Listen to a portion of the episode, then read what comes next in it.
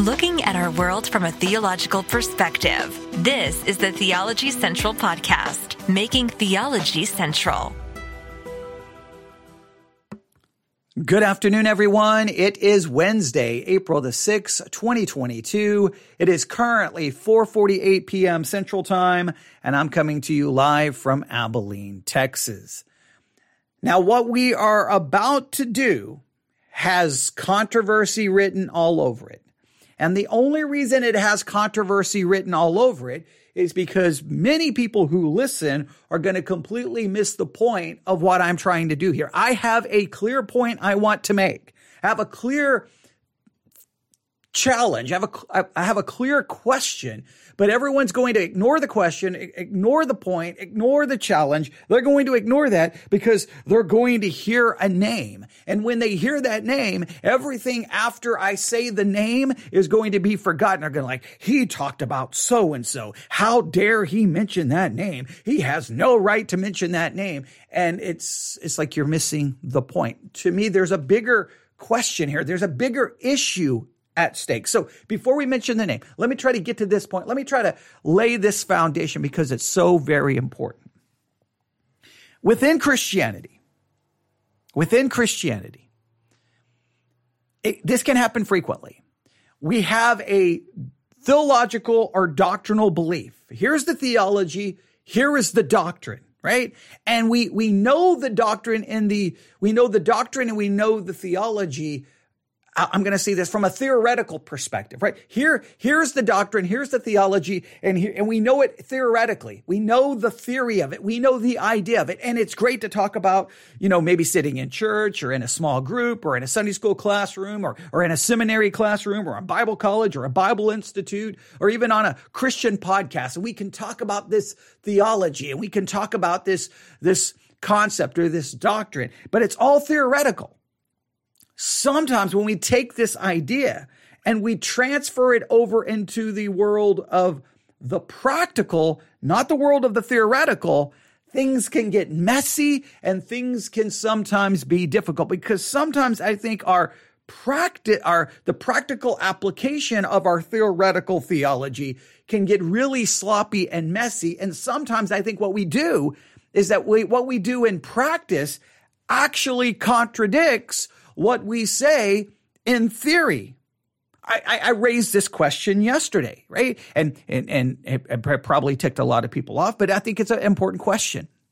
When we discuss gun ownership, right? Having a gun, having a gun, having a gun, having a gun, having a gun. This idea of defending the Second Amendment, the, the idea of defending gun rights, defending the National Rifle Association, does that really, in practice, that's that's what we do in practice, right? many, in fact, many conservative Christians are the ones who are the most pro-gun, pro-gun, pro-gun, pro-gun. Does being pro-gun in practice seem to contradict what we say theoretically about people? Because typically in a good biblical conservative church, what do we say about people?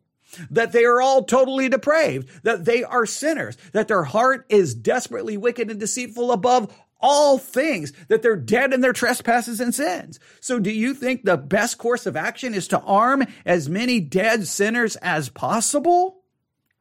Right? In other words, it's at least a question that should be asked, right? Are we contradicting in practice what we say in theory? Sometimes our theology in theory it, it, becomes messy in trying to put it into practice. Let me give you another example because this one is very relevant to what we're about to talk about. What is the purpose of life? What is the purpose of man? Well, a good conservative biblical church should say something like this. The purpose of man is to glorify God and to enjoy him forever. So the most important thing in life is what glorifies God we would say something like this. The most important concept in life is to glorify God. It's not, it's not your uh, personal comfort. It's not your personal happiness. We could possibly even go on to say that it's not even your own personal security. What it is, is to glorify God. Now, again, in theory, that sounds good and that preaches good. And I will argue that obviously the purpose of life is to glorify God. That's what we are created to do is to glorify God and to enjoy him forever. But when we take that and we bring it over into practice, that can raise some serious questions depending on certain circumstances. And there's a circumstance where this is kind of being this, this theory, well, not theory, this theology is trying to be applied into a practical situation. And it clearly appears I apologize there. Uh, I'm, I'm getting, I'm, I'm getting ahead of myself. So I was trying to catch my breath to stop. Maybe I should just slow down and actually breathe and not try to breathe while I'm talking, right? So I'm talking, going, okay, yeah, okay, gasping for air. All right, but yes, right. I apologize for that. Okay. Now I'm going to go back and want to edit that out, but there's no editing. I'm live on the air. Okay. But this is very important. I really am trying to drive this point home and I'm trying to emphasize it. So maybe this is good. Maybe by doing that little gasp, this gives me a second to really once again emphasize listen to me here because in a minute I'm going to mention a name and everything I'm saying here is going, people are just going to like immediately tune out. Maybe, maybe messing up here will help you remember what I'm trying to get across in theory, we say, and I say in theory, theoretically, we understand this idea that we are to live for God's glory. And that's, that's what's more important. God's glory is more important than my, than my happiness, my comfort, anything, even possibly my safety. But when we take it from the church, from the church pew to the Sunday school room, when we take it from that setting, and now we say, okay, here's this situation in life. Now, okay, well, man, that's a bad situation. But remember, what matters is God's glory. What matters is God's glory. That's where this gets really, really ugly. All right. Now, so please remember, we have theology. It's when we put it into practice. So now I'm going to ask the question in a very specific, specific way. Are you ready? Here we go. If it is true that your purpose in life is to glorify God, that's your purpose. And that purpose should outweigh anything else. Your comfort, your security, your happiness, it should, it should outweigh everything.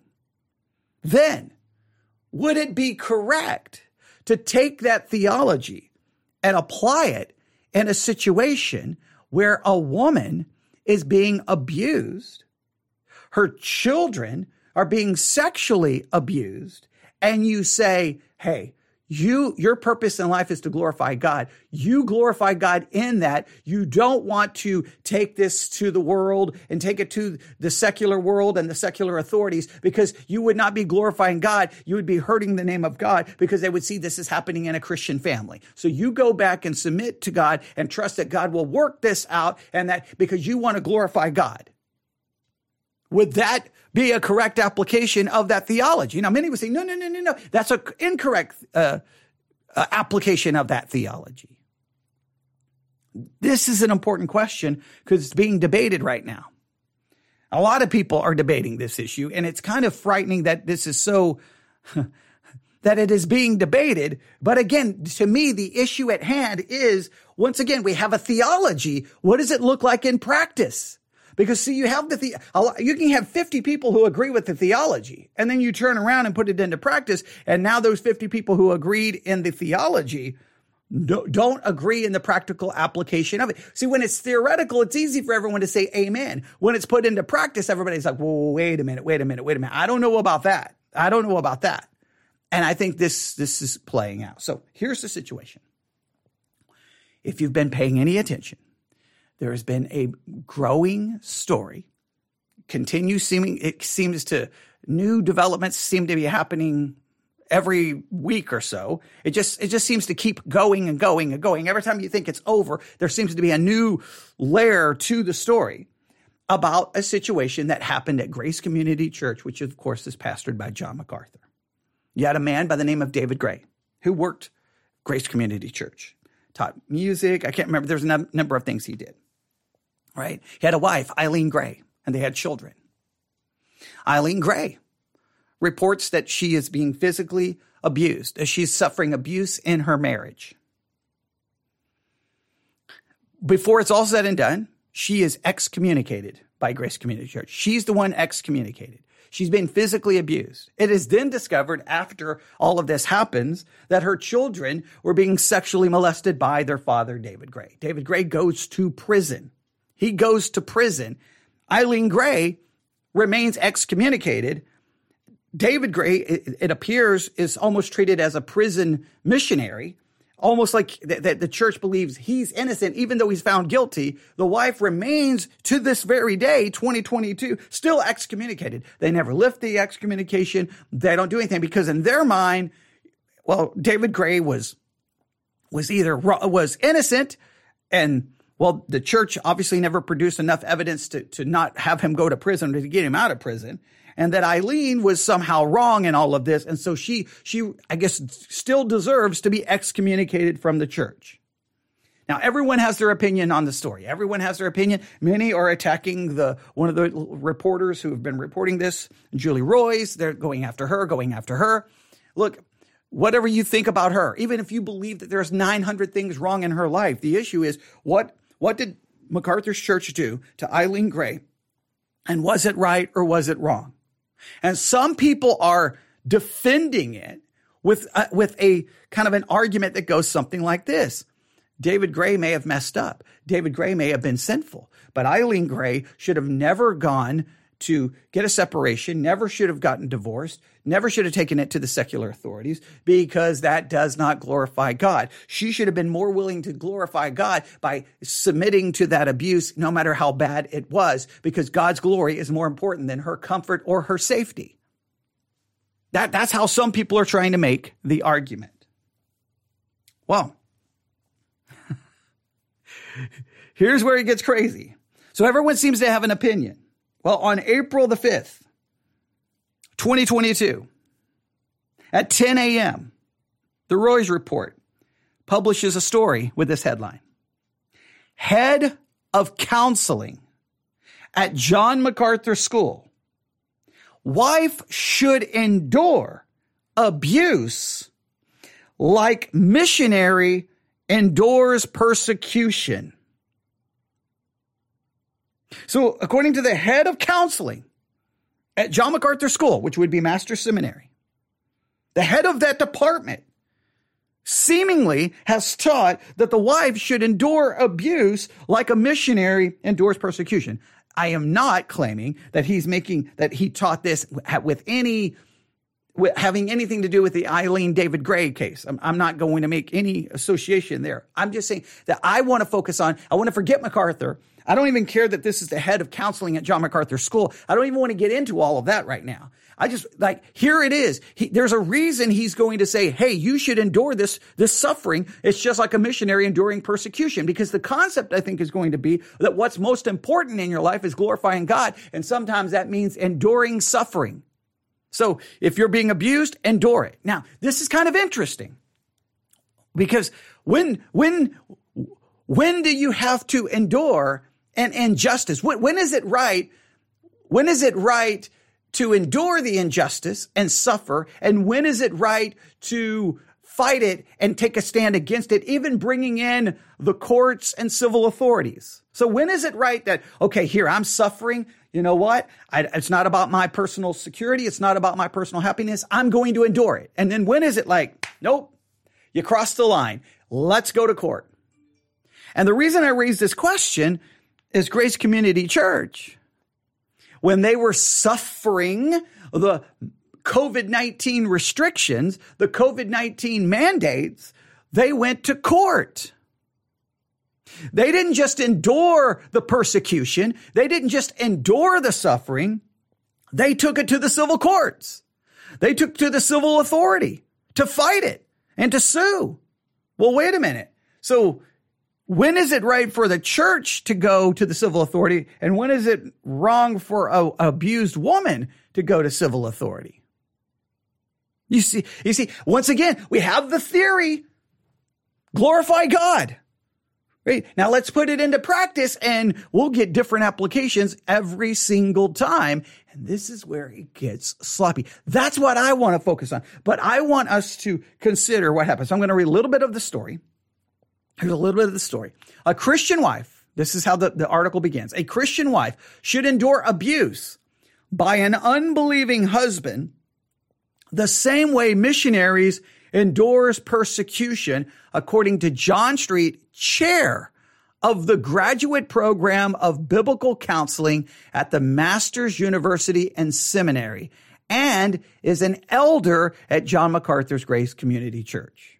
Now, everyone wants to focus on the name John Street or Master Seminary or Grace Community Church. Everyone wants to focus on that. What I am concerned, uh, what I'm focusing on is again, this issue. Sometimes we have our theology and it's one thing to have the theology, but putting it into practice can become extremely, extremely messy. And that's, that's what I want you to think about. So I just want you to think again about the question. When, if it, if we hold to the fact that our purpose in life is to glorify God, what should a woman do who's being abused? Now, they focus on an unbelieving husband. Now, what if you're suffering abuse from an unbelieving husband? What is the right thing to do there? How should you handle that? Well, take it to the church. Well, what if the church tells you to go back to the husband? Do you then go to the civil authority? What if the church tells you to go back to your husband and then it's found out later that your husband's been sexually abusing your children? Maybe you shouldn't listen to the church. Like, again, we have the theology, now we have the practice. Now, Street makes this claim in a series of lectures on advanced biblical counsel- counseling posted online in 2012 by the, uh, the Masters uh, Seminary. Right. So, uh, this was in a series of lectures in 2012. Now, they go on and say a lot more. Here's what we're going to do I'm going to play some of these clips. Now, warning number one they are clips. I am not a fan of that. I'm going to try to track down the entire lectures. If we get the entire lectures, then we can review them and have fuller context because I hate reviewing clips. But we will review these clips. All right. And here's what I want you to understand. We are reviewing these clips not, I want you to hear what I'm about to say. Not so that we can draw some conclusion about Grace Community Church, about Master Seminary, about MacArthur. I, I, I'm not focused on that. I want to deal with this issue. Okay, your purpose in life is to glorify God. You're being abused by your husband. So what should you do in order to glorify God? I wanted to look at it again. That the issue to me is theology theoretical theology now being put into practice in a practical way. When theoretical theology becomes practical theology, are we consistent in the and the practice in the application, or do we sometimes contradict the theology? And sometimes, if we carry that the practical the, the practical application out in a very literal way, what do we end up with? I want you to see the, the, the, the struggle here of trying to do just that. That's what I want us to consider. Everyone else right now is talking about this. Okay, this means this about MacArthur. This means this about Grace Community Church. You can, you can draw your own conclusions. You can go look at all the information about the story about Grace Community Church and MacArthur Roys report. And, and most people are just attacking her. Again, my thing is attack, you can attack Julie Roys all day. The issue is, is everything being reported true? And if you know it's not being, if it's not true and accurate, then focus on the inaccuracy, not just attacking the messenger, which is what, which is just a, logical fallacy to attack the messenger. Focus on the, on the, on the reports and then you draw your own conclusions. I'm not here to get into that. Let me state it again. I'm not here to get into that. I want to hear what was said in these courses on biblical counseling and because in biblical counseling, this is what you're trying to do. You're trying to take b- biblical theology and now apply it to, well, counseling situations, real life situations. Are you going to be consistent with that theology? Let's see what happens here. So we're going to go to the first clip that they have here. I'm not going to, I'm not even going to tell you what supposedly is said in it. We're just going to listen to it and you draw your own conclusions. All right. Here we go. Now, we do agree with Mittermeier that the, that the Bible teaches mutual love and respect for one another in the husband wife relationship. But we don't agree that the primary goal of the counselee or the counselor working with an abuse situation is to make personal escape and protection the essential object of their counsel. Virtually at this point, there's no difference between integrationalist counselor and the secular counselor. Both That went by fast. that went by fast. We have to hear that again. Oh boy. All right. So what they want to, what they want us to understand here is that the, the ultimate goal, the ultimate goal for a counselor is not simply to protect them. The ultimate goal for someone being abused is not to protect them. That, that just makes us no different than a secular counsel, the counselor. So they're saying that, that the ultimate goal here is not that. All right, let's, let's go back and listen to this again. Let's go listen to this again. Oh, wow. This, this raises so many questions. All right, here we go.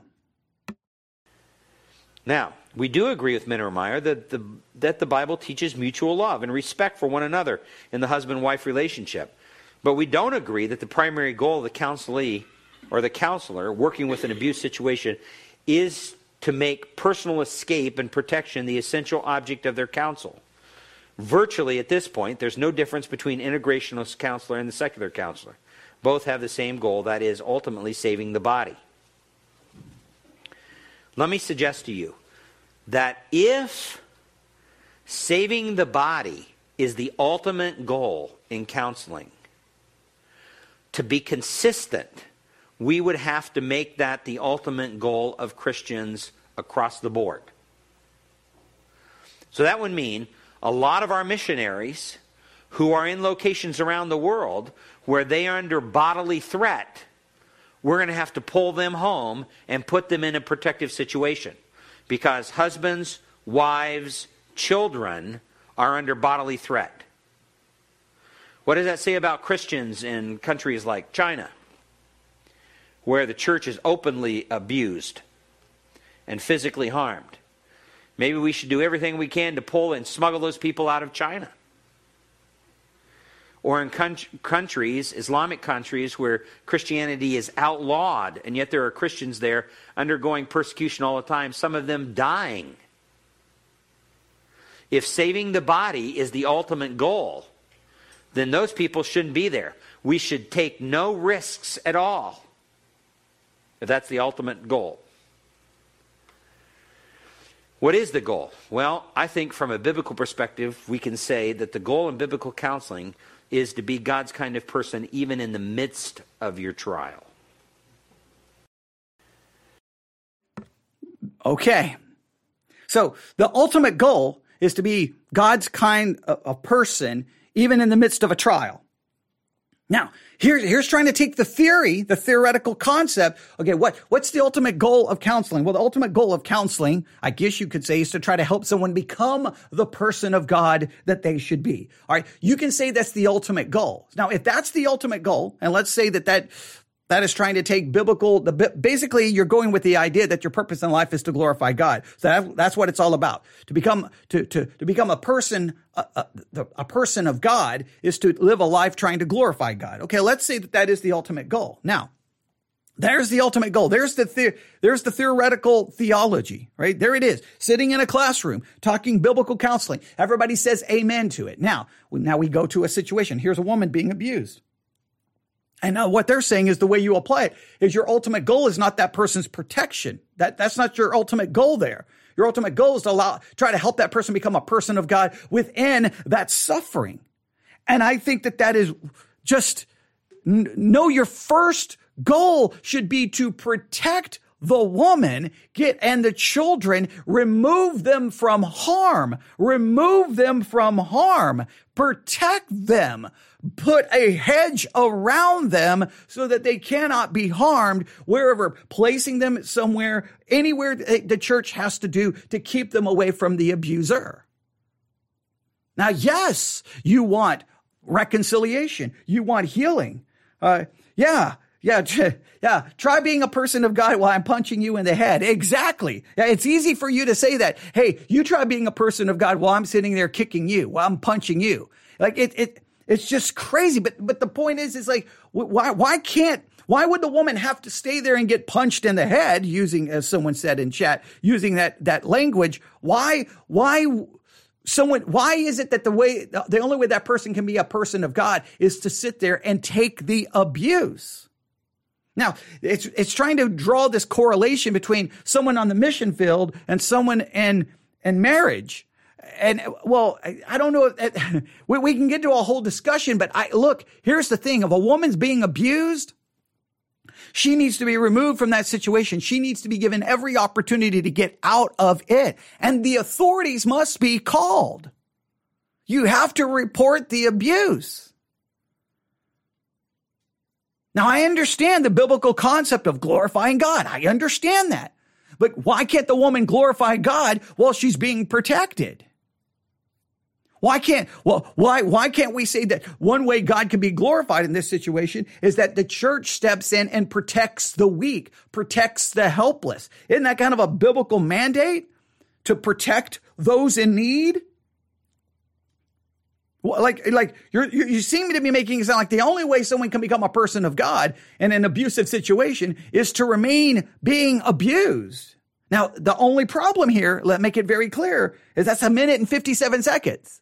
So that's why I am not passing any judgment on Grace Community Church based off that clip because I don't know what is said immediately after that or what was said before that. But I will say this brings up the issue of what a lot of people seeming to be implying, not only about this story, but talking about physical, domestic, and sexual abuse. Is there somehow this idea? No, you glorify God in it. You don't go run to the secular authorities. You glorify God. And that is a frightening, frightening place that we have gotten as a church in the United States of America. I don't know how people think around the world. This is a horrible situation where you're focused. Uh, hey, you know what? What's most important? Glorifying God, not the fact that you're being abused. I would say the way we glorify God is to step in, stop the abuse, protect the ones being abused, and hold the, the abuser accountable. Is that not also a way to glorify God? Why is God only glorified by you staying in the abuse? That just seems like a, a complete, that there's all kinds of logical fallacies going on here. All right. So, so there's clip number one. Now I'm going to have to load this. Give me one second here. Um, that's clip, that's clip, uh, number one. Let's go to clip number two. Let's go to clip number two. Here we go. Now, the big question comes at the end of this is, is it wrong for a wife to separate from her husband? Or for that matter, a husband to separate from an unbelieving wife. Yes, if her goal and purpose is to just simply get out of the trouble, I think it's wrong. Now, they keep saying an unbelieving husband. All right. I, I, so I, I, would like to hear the context. How does this apply to a believing husband, right? Because a believing husband can do horrible things just like a believing wife can do horrible things. If you just listen to our previous live uh, broadcast talking about Abram and Sarai and what they did to Hagar. All right. So believers can do horrible things as well. But according to him, it's wrong for a wife to separate from her husband or for that matter, a husband to separate from an unbelieving wife if the goal is simply to get out of the trouble. So you're saying it's wrong to separate?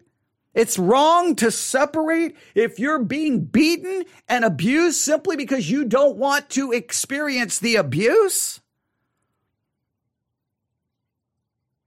Now, if you're just saying it's wrong to separate because you're just tired of the trouble within the marriage, okay, maybe we could talk, maybe. But even then, sometimes if separation can get everyone out of the, of the, in a sense, the tinderbox, put the fire out, maybe separation can be the first step to possibly restoration.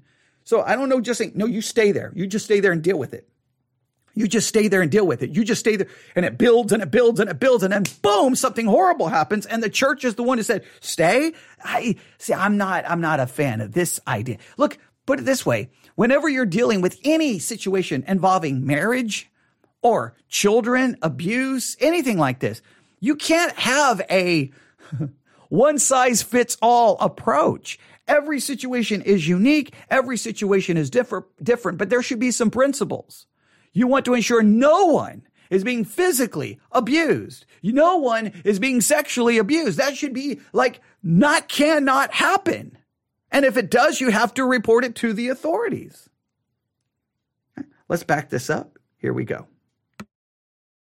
Now, the big question comes at the end of this is is it wrong for a wife to separate from her husband? Or, for that matter, a husband to separate from an unbelieving wife? Yes, if her goal and purpose is to just simply get out of the trouble. I think it's wrong. Um, her goal must be first to please God. She needs to be with him, or he needs to be with her, in order to win their spouse over to righteousness. Sometimes it means hardship. Sometimes it means abuse. This is always the risk. Okay, so so you need to be there so that you can win your spouse over to righteousness. You need, and that sometimes means abuse. So sometimes you're getting beat. You stay there because you need to win them over to righteousness. You need to win them over to God. You, you need to be there for evangelism. What are you talking about? They're being beaten. You know what they need to focus on right there? Their protection. They, they need to win them over to right. You know, here's a way to win them over to righteousness. Hey, I'm separating from you because you are doing wrong. What you're doing is illegal. Yeah, yeah. Good, good question. Twyla, Twyla just asked. So God is pleased and people being abused. So it's almost like, hey, you got to please God. Well, so ple- God is pleased with you. And so well, you're getting beat. I don't know how many times you're getting beat, but you're getting beat. But I'm here to win you over to righteousness. I, I don't know if you're winning. You know what? Hey, hey, I'm going to win you over to righteousness, showing you that you can beat me all day long, and I'm okay with it. I, I, I mean, come on. I, that, that this, this is some scary stuff. But again, let me make it very clear. These are small clips. These are small clips. So do not make an immediate judgment about MacArthur Grace Community Church. Don't. But these are raising the issues that a lot of people are talking about on social media. I saw a pastor had posted something basically saying, you know, the woman needs to be worried about glorifying God, not her personal safety. And, and it's like, what, like, is this now like, eh, are we uncovering that this is a normal theological understand? Again, we have the theology. What is your purpose in life? Glorify God. How, what does it look like in practical situations? And every pastor has, I guarantee you, messed up sometimes in trying to apply the theology in practical situations. Right, well, let's continue. Nobody wants to see that at all. But the answer is also no. If she is convinced, uh, from a prudent standpoint, as we saw in Proverbs chapter 22 and verse 3 and Proverbs 27 12, that her husband is out to kill her. There's no any any there's no longer any desire for him to live as a husband with her. He basically has abandoned all of his husband's provision, protection um, that a husband is supposed to be for a wife. We would say this a dead testimony is no testimony at all.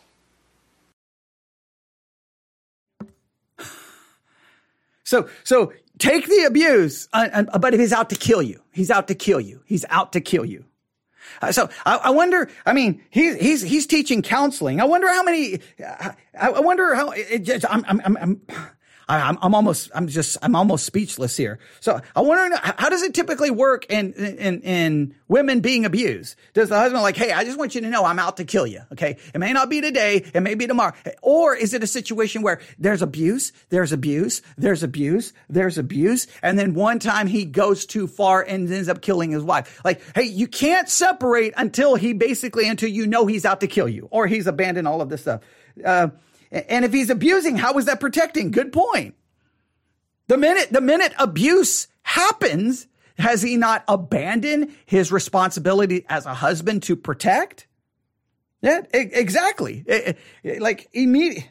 This, is some crazy. This is some crazy stuff, ladies and gentlemen. I, I don't even know what to say.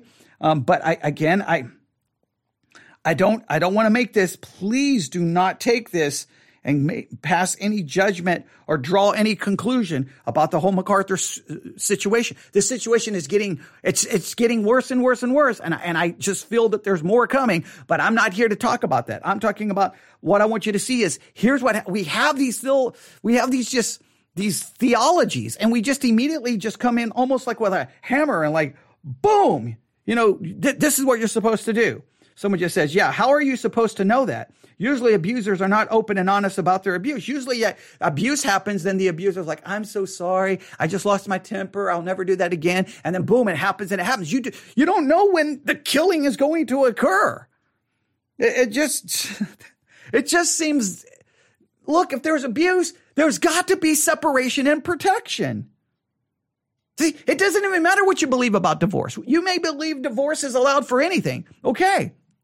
Or you may believe divorce is never allowed. Separation should be allowed for protection. And not only that, sometimes separation should be allowed simply to try to save the marriage. And nobody should ever condemn separation. Now, this is crazy. Okay. Uh, that, okay, so let's let's go to another clip. Let's go to another one. I've got a bunch of them here. Let's go to another one. Uh, this, oh, here's another one. Here we go. Um, the question really comes: um, the laws uh, of the land having to do, uh, in, especially here in America, the, the laws in most states are pretty restrictive and in talking about counselors as defining them as being responsible to report any kind of child abuse that's going on. The question is is that true of abuse that occurs with a spouse? All right? It is not. Um, it, it, does not have to be reported, to my knowledge. Now, I'm not familiar uh, as much with laws in other countries, but in this particular case, um, it's my knowledge, unless, of course, you are aware that there is some imminent danger to someone, and um, and you just generally have a civic responsibility to report that, um, so that uh, it doesn't result in somebody's death. Um, uh, and more often than not, as a pastoral counselor, uh, you do run somewhat of a risk in reporting some things to civil authorities because basically secular people with secular minds are going to take over and they're not going to handle things in a biblical way. But we also have to remember Romans 13 and 1 Peter 2 that talks about the fact that God gave those secular authorities for a purpose so that there's not um, uh, general chaos in society. So we still have to respect them, as, obey all of the laws of the land, um, as long as it doesn't contradict directly a law, uh, uh, a command of Scripture. Um, so, um, and then beyond that, it's up to our conscience on what needs to be reported and what doesn't need to be reported. It's it's up to your conscience. Don't even get me started on my teaching on conscience. I'm so sick of hearing that. A woman's being abused. It's not up to your conscience. It's up to the fact the woman's being abused. Okay, now I just get upset. Now I just get mad. What what I, I got to go uh, okay, uh, you sit there in the hospital. I'll come check on you. I got to go check my conscience here. Got to go check my conscience. Got to go check my conscience and see if what my conscience here needs to do. The, oh man. Okay.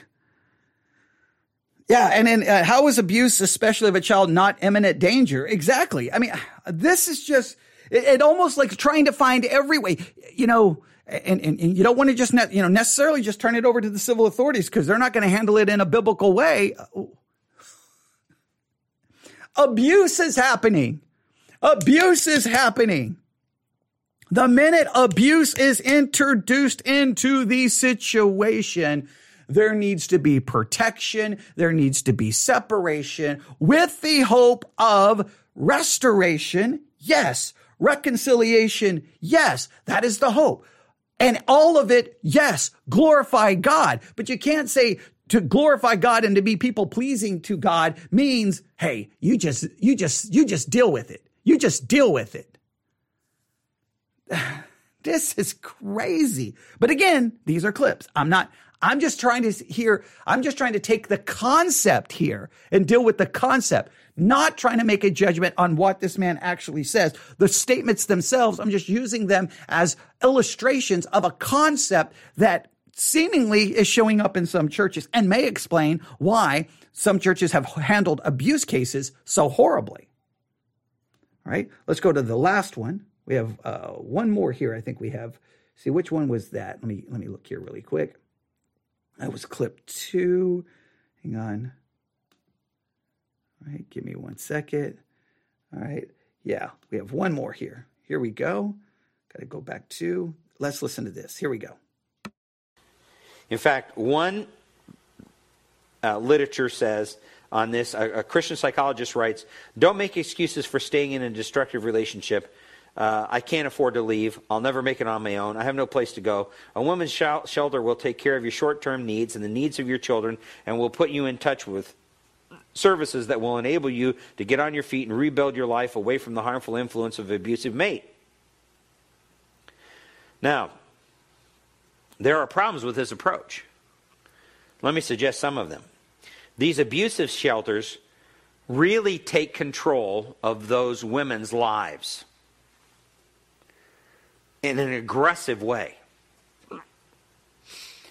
Um,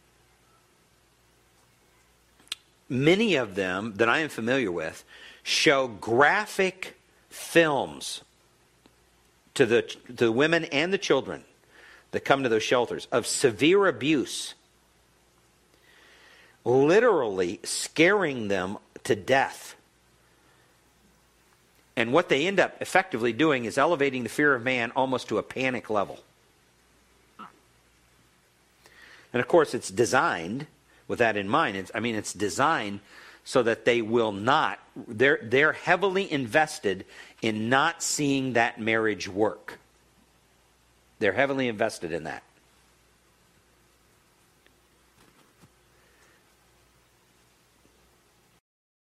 Wow. So, so this is now basically training people. These, this is training people for counseling. Hey, don't trust those shelters. Those shelters that are built there to protect women from being abused, you can't trust them. They'll show them graphic films. They will elevate the fear of man. Keep, keep them away from that. Oh, so, so what would be best? put them in a shelter that I don't know. I guess they have an incentive to, to, to dissolve the marriage. Is so so so so. Here's the thing: you don't want them to go to the the the, the shelter to protect women. Why don't your church build a shelter to protect women? Like, like this is calling into, don't trust them. This is the whole idea. You can't trust anyone in the secular world because everyone in the secular world cannot be trusted. They're all the ungodly kind. We've got it all figured out. All right, let's continue. Now, often when the location of a wife or family are kept from a husband, it creates even more anger in the husband. It leads itself to sinful manipulation and often precludes any kind of restoration. Furthermore, these shelters will not keep a woman indefinitely. They can't. So now they're forced to teach her to get a job, which involves leaving the children in a daycare center in order to support herself. Also, most of the counsel given in those shelters are extremely feminist and very anti marriage, or at least have a very low view of the sanctity of marriage. One woman who runs a shelter in an area where I used to pastor, at a recent abuse seminar uh, in that area, um, when she talked about this, you could see coming through her a seething hatred for men um, under the surface. And she spoke to the men who were part of the audience that day in a very condescending way. she spoke she spoke of the men in a very condescending way. she she could possibly be a feminist. She doesn't care about the sanctity of marriage. And the man beating his wife does? You, you, care about the sanctity of marriage. See, here's the thing. Here's the, again, here's the theology. Sanctity of marriage. There's the theology. Now, let's take this into practice. Okay, now we're going to take the sanctity of marriage. Now we're going to transfer it from theoretical to practical. Hey, You just you just deal with the abuse. You don't no no don't go run anywhere. Don't go anywhere. Don't hide anywhere. Don't keep your location from your abusive husband. You just deal with it. You just deal with it. Now, if if you think he's about to kill you, then I guess you can you can leave for a few minutes. But you know we may advise you to go back. You know soon after.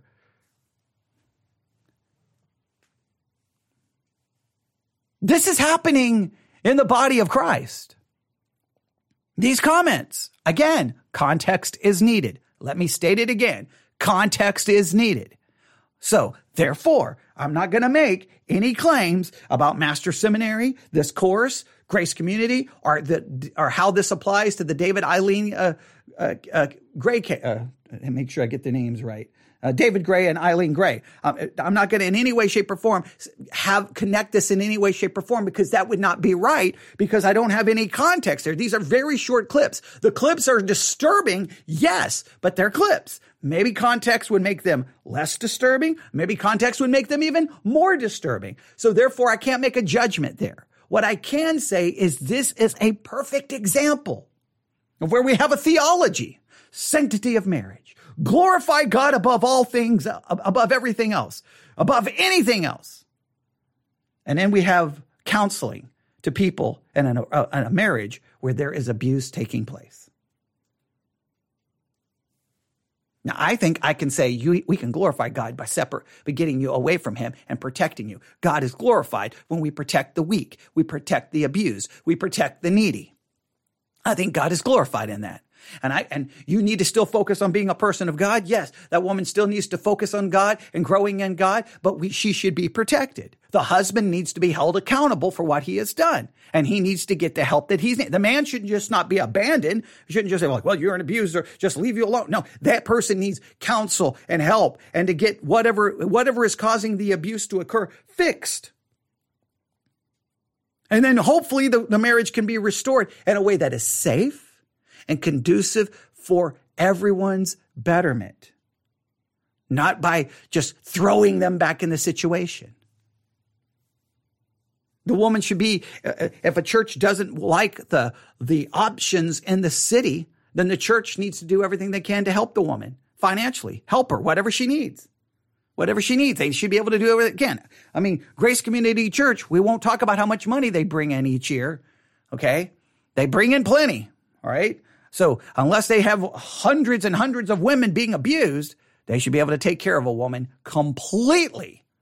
They should probably even be able to get her an apartment, pay for her rent, probably for a year, and probably still have money left over. They could take care of them, protect them. This is this seems to be the the emphasis here seems to be on protecting the man and not the woman. all in the name of the sanctity of marriage and glorifying God. So, what do I want to do here? One, I just want to bring to your attention. You can go read the entire article, the Roys report. You can draw your own conclusion how this fits in with the broader discussion right now going on about Grace Community Church. I'm not here to give any any discussion about this right now.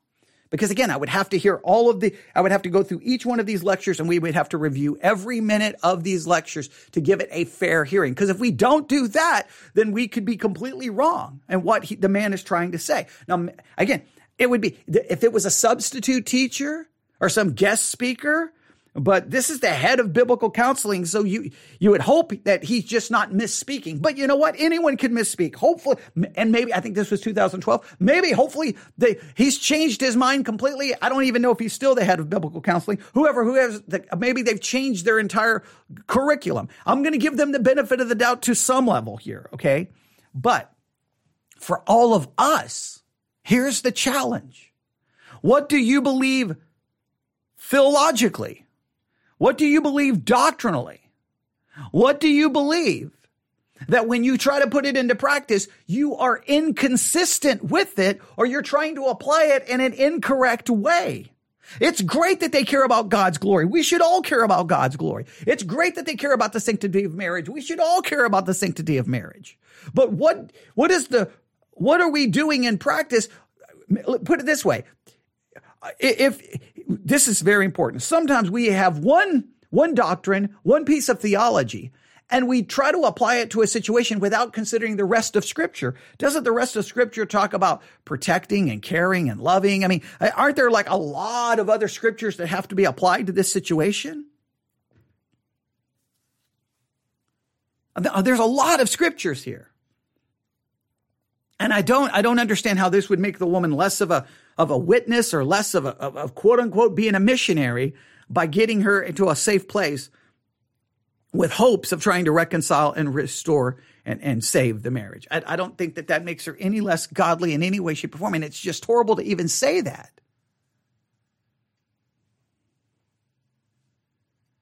Yeah, there you go. I, I really don't know what else to say today. I just have to get ready now for church tonight. So, um, yeah, there you go. There you go. All right, I'm just going to stop. You there, the clips are going all over the place. So you now you've heard them. Just when you hear the clips, please, I beg of you, don't make any judge. Don't use the clips to make any judgment against Masters, Grace, or MacArthur at Grace Community at this time until you've heard all of the lecture. Okay. If you find all of the lectures and you listen to all of the lecture, then you can make some kind of a conclusion. And not even then, you'd have to ask, are these lectures still considered a part of the official the, the official position of biblical counseling of Master Seminary. Like you would we would have to get that kind of information. So because we want to be fair, but I, I just the clips made me think of this whole other dilemma here that we that I tried to talk about yesterday. Just there's so many issues where we believe this the, uh, theologically and look at what we do practically, and you can just immediately realize, mm, nope, there's an inc- there's there's a disconnect here. And I think there's a, a clear disconnect here. You can tell me what you think. Newsif at yahoo.com. Newsif at yahoo.com. All right. Thanks for listening. We'll be back on the air sometime after 7 p.m. tonight. Thanks for listening. God bless.